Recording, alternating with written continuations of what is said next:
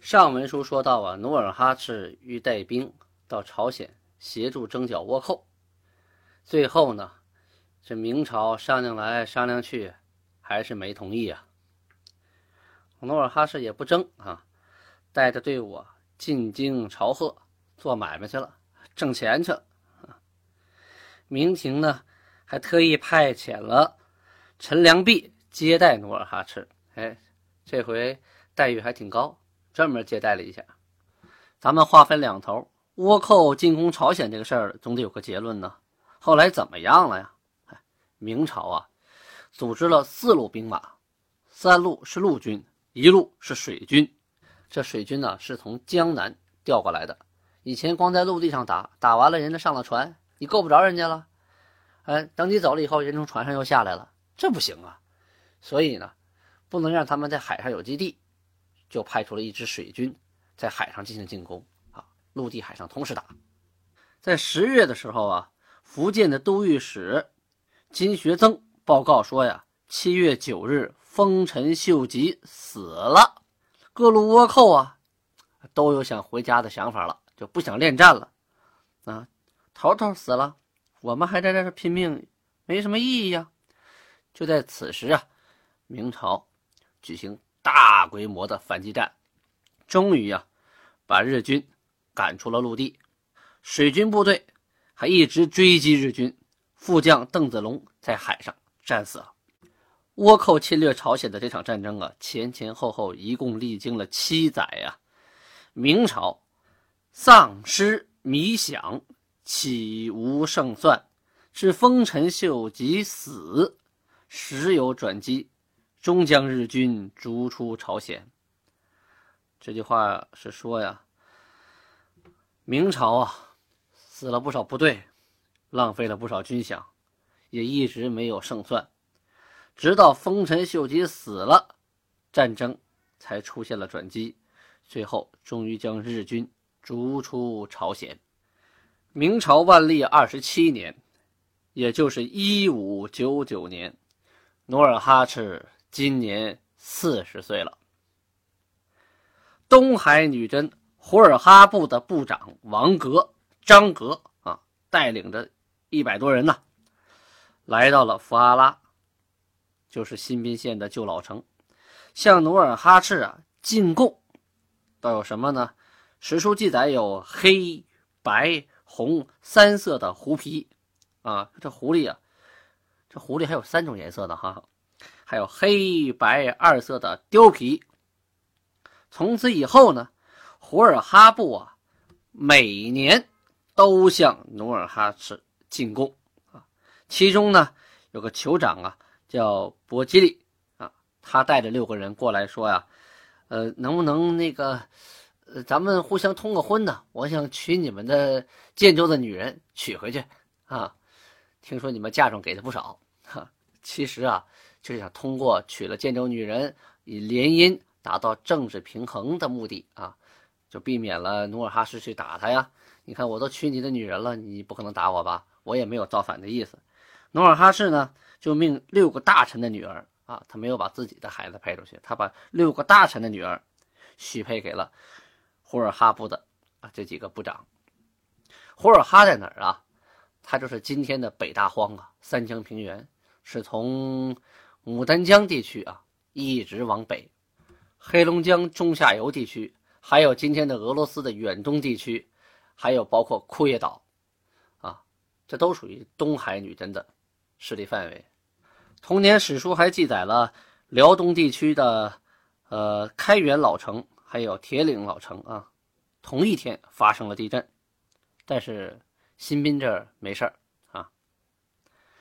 努尔哈赤在今年的二月份做出了一项重要的决定，就是命令额尔德尼和嘎盖两个人来创制满文。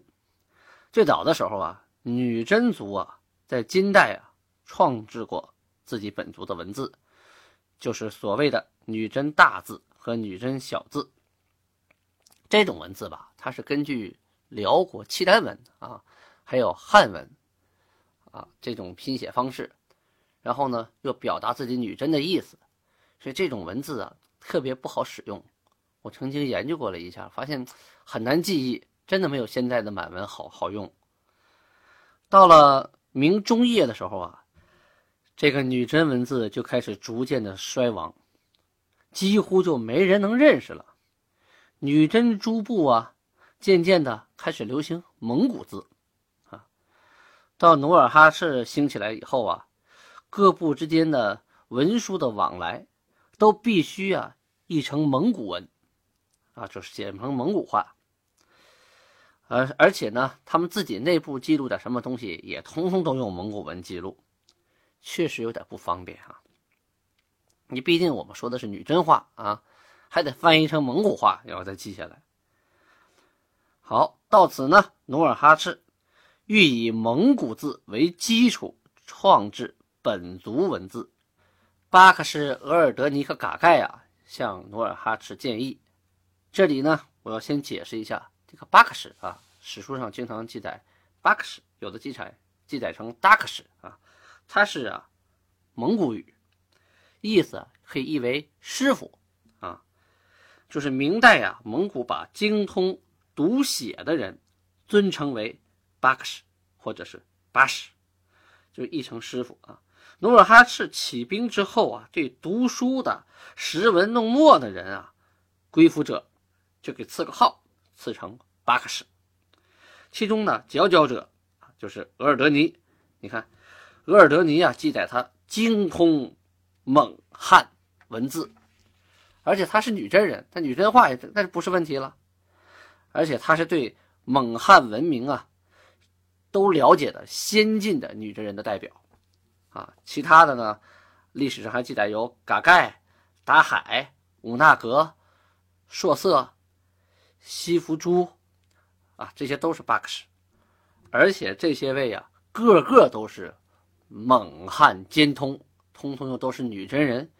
所以呢，我们现在能看到的1599年满文创制之前的很多历史，通通都是当时由这些达克什啊，就可以说巴克什啊，他们用蒙语记录下来的。后期呢，又翻译成满文，记录在满文老档上，在后期又整理成各种历史文献啊，那就是后人做的了。这个额尔德尼克嘎盖说什么呢？我等习蒙古字啊，使之蒙古语。若以我国语编创一书，我等实不能啊。意思是说，我们认识蒙古字儿啊，也会说蒙古话，可是你让用我们女真国的话，让我编出一套文字来再翻译书，这这这个太难了，这我做不到啊。努尔哈赤说：“汉人念汉字，学与不学者皆知；蒙古人念蒙古字。”学与不学者亦皆知。我国之言写蒙古字，则不习蒙古语者不能知矣。何奴等以本国语言编字为难，以其他国之言为易耶？这句话的意思，那努尔哈赤就说他们俩：你说汉族人啊，念汉字，学不学的他们都懂；蒙古人念蒙古字，学不学的也懂。那我们？啊？我们我们我们说话说说女真语，写的时候呢写蒙古字。那如果我们要不学蒙古语呢，那我们就不知道我们写的是什么。你说你们现在蒙古语都能学，怎么觉得自己国家的语言学起来都难了呢？啊，别人国家语言学的就容易是吧？于是呢，他就提出来借用蒙古字创制本族的文字。啊，那举例的说吧，就说。你看，比如说满语“阿妈”是父亲，那好，那你就拿蒙语里的“阿”啊，再拿蒙语里的“妈”，把它连着写在一起，“阿妈”，这不就父亲了吗？啊，比如说“丈夫”这个词儿 “a 根”，那你拿一个 “a”，再拼一个“根”，竖着写在一起，不就 “a 根”了吗？你们两个试试看吧！啊，从此以后啊，女真人就有了自己的文字。历史上称之为老满文，就是没有圈点的满文，因为它在右边啊没有圈没有点。这个老满文没有圈点啊，它的缺点是什么呢？分辨不出来哥科呵啊！你看现在雍和宫牌匾上有满蒙汉藏四种语言，满和蒙啊这个语言文字啊很像，你分辨不出来。好看右边，右边有圈点的，那是满文；没圈点的是蒙文。好，咱们说回来，这个没有圈点分不清科科呵。比如说满语里的 “a 根”是啊丈夫，“a 恨”是驴。好，但是写法呢，没有圈点的时候是一样的。你说是把 “a 根”牵出来，还是把 “a 恨”领出来？这把丈夫弄出来，还是把驴弄出来？这个分不清了，这就麻烦了啊！所以呢，后期又会有皇太极时期的有圈点版本啊，那就成为新满文。我们后边会提到。不管怎么说啊，有了文字，这可是一个质的飞跃。首先呢，记录东西方便了，而且满语呢是怎么说就怎么记，嘴上说什么，它是拼音文字啊，是表音文字，所以手上就记什么。比如说，我们一个普通人啊，现在学习满文，正常情况下，十五天左右，您就会读所有的满文了。为什么呀？它是个表音文字，全是汉语拼音啊，都是拼音。学完阿喔哥拼在一起，一拼就行了。但是你不知道它的意思，就是会读其音，不知其意。这就跟潮语啊也很像，蒙语啊，这都属于表音文字。它汉语呢，属于表意字。它应该是先有字后有读音，后规范了读音；而满语呢是先有了读音后有了文字，这叫表音字啊，这在本质上是不同的。一五九九年，努尔哈赤四十岁啊，就这一年大事真不少。刚才说了，他呢创制了文字啊，女真文字，同时记载呀，女真人开始会冶铁了啊。前文书咱们说过。申中医到建州看见过几个野匠啊，就是说铁匠啊，打铁的呀，冶炼的呀。但那时候肯定还不是很成熟啊。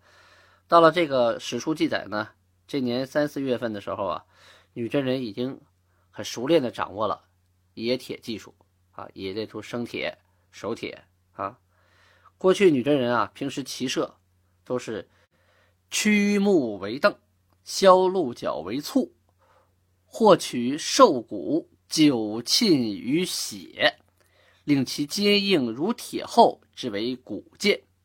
战不着甲胄，身着野猪皮。后从明朝、朝鲜输入铁器，改造剑簇甲胄，制式使朝铁开金银矿。这段话的意思啊，是说啊。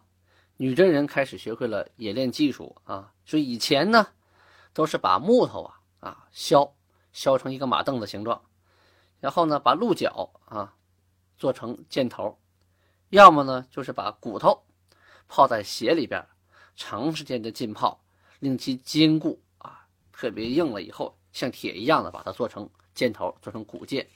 打仗的时候啊，不穿盔甲啊，不戴头盔，身呢。披野猪皮，野猪皮也挺结实、挺厚啊，它起到一种保护的作用。从明朝朝鲜呢输入铁器之后啊，就开始制造剑簇、甲胄了。而且这个时候呢，他们有这个技术工人已经懂得冶炼技术了，不光能冶铁啊，还开金银矿，就开始学会啊淘金、炼银啊。这有了金，有了银，那就不一样了。那家家就开始富裕了，因为金银是硬货呀，通用的货币就不用以物易物了，我们就可以慢慢开始学会造钱了啊。同年档案记载啊，四月初七，辽宁的广宁，就是今天的北镇县地震啊，天谷明，盖州就今天盖县，还有三万、辽海、铁岭等地都发生了地震。你说这一年事儿还真不少哈。这么震那么震，震的都是明朝那块地盘。努尔哈赤建州这块地方啊，稳稳当当，什么事儿没有。这老天爷没事啊，人找事儿。哎，现在有句话叫 “no 作 no die” 啊，怎么说呢？当时啊，哈达部啊和叶赫部啊闹了别扭了，两家打起来了。打着打着呀，这哈达部不是个啊，打不过人家，就赶紧呐。派的那个使者呀，带着自己三个儿子去求努尔哈赤，说：“我这仨儿子放到你建州当人质，你帮帮忙，派兵保护我一下啊！对，帮我打一下叶赫，他欺人太甚了啊！”努尔哈赤一想来想去，说：“好吧，就派呀嘎盖和费英东带兵两千去增援。这叶赫部啊，听到这个消息可吓坏了。这努尔哈赤的兵本来就能征惯战和哈达部的兵联合在一起，弄不好还不把我叶赫给灭了啊！于是他想了个主意，通过驻扎在开原的明朝军官啊，给哈达部部长蒙古补录啊去了封信。这信儿大概这么是说啊，说你呀，你把建州来增援的这两个将官，你给抓起来，当成人质啊！你把他下边的兵啊，你你都给杀了。这样的话，咱们两个部重归于好。我还把我女儿嫁给你，咱以后再也不打了，咱们是一家了。啊，咱不能让建州过来插手咱们的事儿，是吧？咱们是人民内部矛盾，对不对？这么一说呢，这个哈达部的人一想，长久打算，这邻里关系还是和叶赫比较近啊。我们都属于海西女真嘛。想来想去，哎，就准备跟叶赫开会商量商量这件事儿。努尔哈赤听到这事儿以后，可气坏了，还有这样的人吗？啊？你求我帮你，你和敌人反过来还把我帮的人给绑起来，这什么人呢？这是背信弃义呀！用现在的话说，这就是白眼狼啊！这还了得？马上派弟弟舒尔哈齐领兵一千，啊，直达哈达城。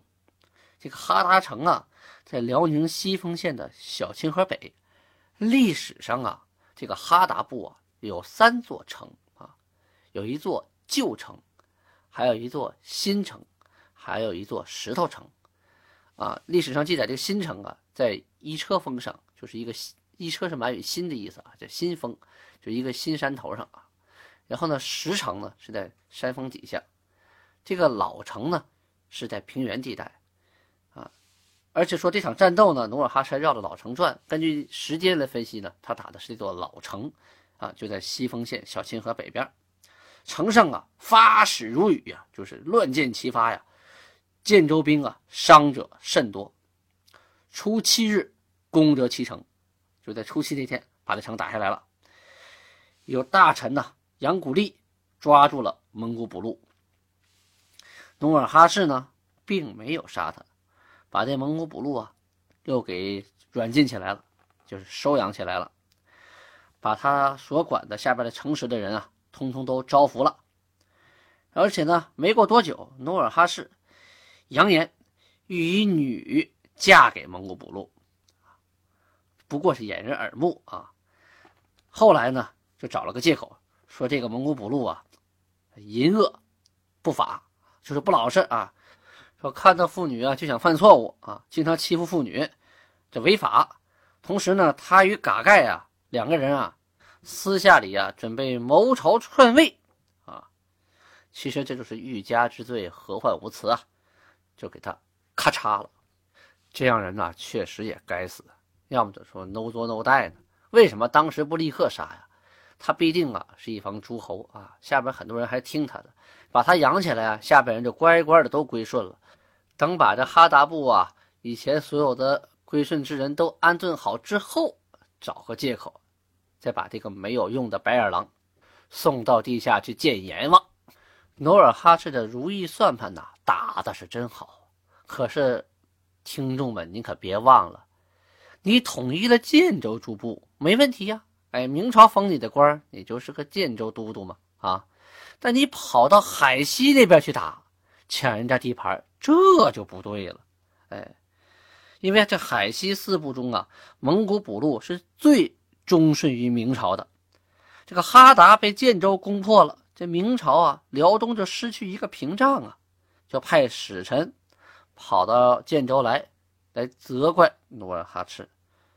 努尔哈赤一听，当时就肝颤了，马上答应啊，归还蒙古补路的二儿子葛巴库和他的部众一百二十多家，同时呢，还请命。准备把自己的女儿蒙古姬嫁给蒙古补路的长子乌尔古代。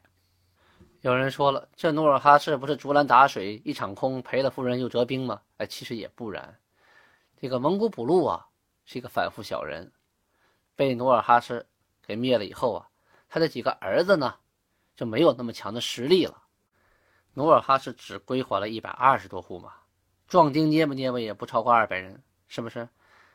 你想再造反，或者是再想跟努尔哈赤作对，是不可能的了。你只能依附于努尔哈赤。同时呢，你跟叶赫有仇，所以呢，你也不可能依附叶赫。表面上看啊，顺从明朝，归还了哈达部，实际上呢，哈达部已经变成了。努尔哈赤的囊中之物了。这里啊，我再多说一嘴，朝鲜宣祖实录啊，在近年记载啊，就是平安道的满浦千世金宗啊，报称说，往年呢，我们北道的兵啊，与老土打仗的时候，有一个人被抓过去了。这个人呢，是个铁匠，手特别巧。他今天应该就在那个努尔哈赤的城中。以前呢，这个女真人呢，没有铁器。啊，也没有什么兵啊、斧啊、镰呐等物，很少，都是拿水铁呀反铸的，就是以前那些生铁啊自己铸的，而且特别贵。自从这铁匠去了以后啊，他们的铁物啊特别丰富了。呃，努尔哈赤待他特别好，又给他吃的，又给他喝的，又给他牛，又给他马。努尔哈赤待之甚好啊。这段介绍呢，说明一个什么问题啊？就说明努尔哈赤这个手底下这个铁匠啊。是从朝鲜这边得来的，而不是明朝这边送过去的，也不是从明朝那边抓过来的。同时还说明另一个问题，也就是说，朝鲜在当时啊，他们的科技水平远远的超过了建州女真，所以建州女真呢，只是抓了朝鲜那么一个铁匠，就得到了迅猛的发展。首先说明啊，努尔哈赤啊，尊重科技人才；第二呢，女真人好学。你光靠一个铁匠不行啊，肯定有很多女真人拜他为师啊，跟他学习，逐渐就发展成了一个冶炼部队啊、冶炼工厂、冶炼作坊。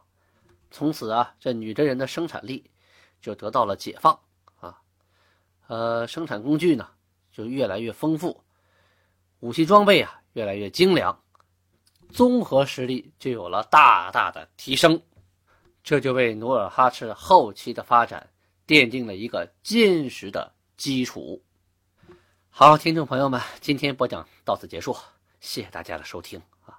欢迎你们订阅，同时呢，欢迎你们留言或点击下边的向他提问，我等着您的问题哦。拜拜。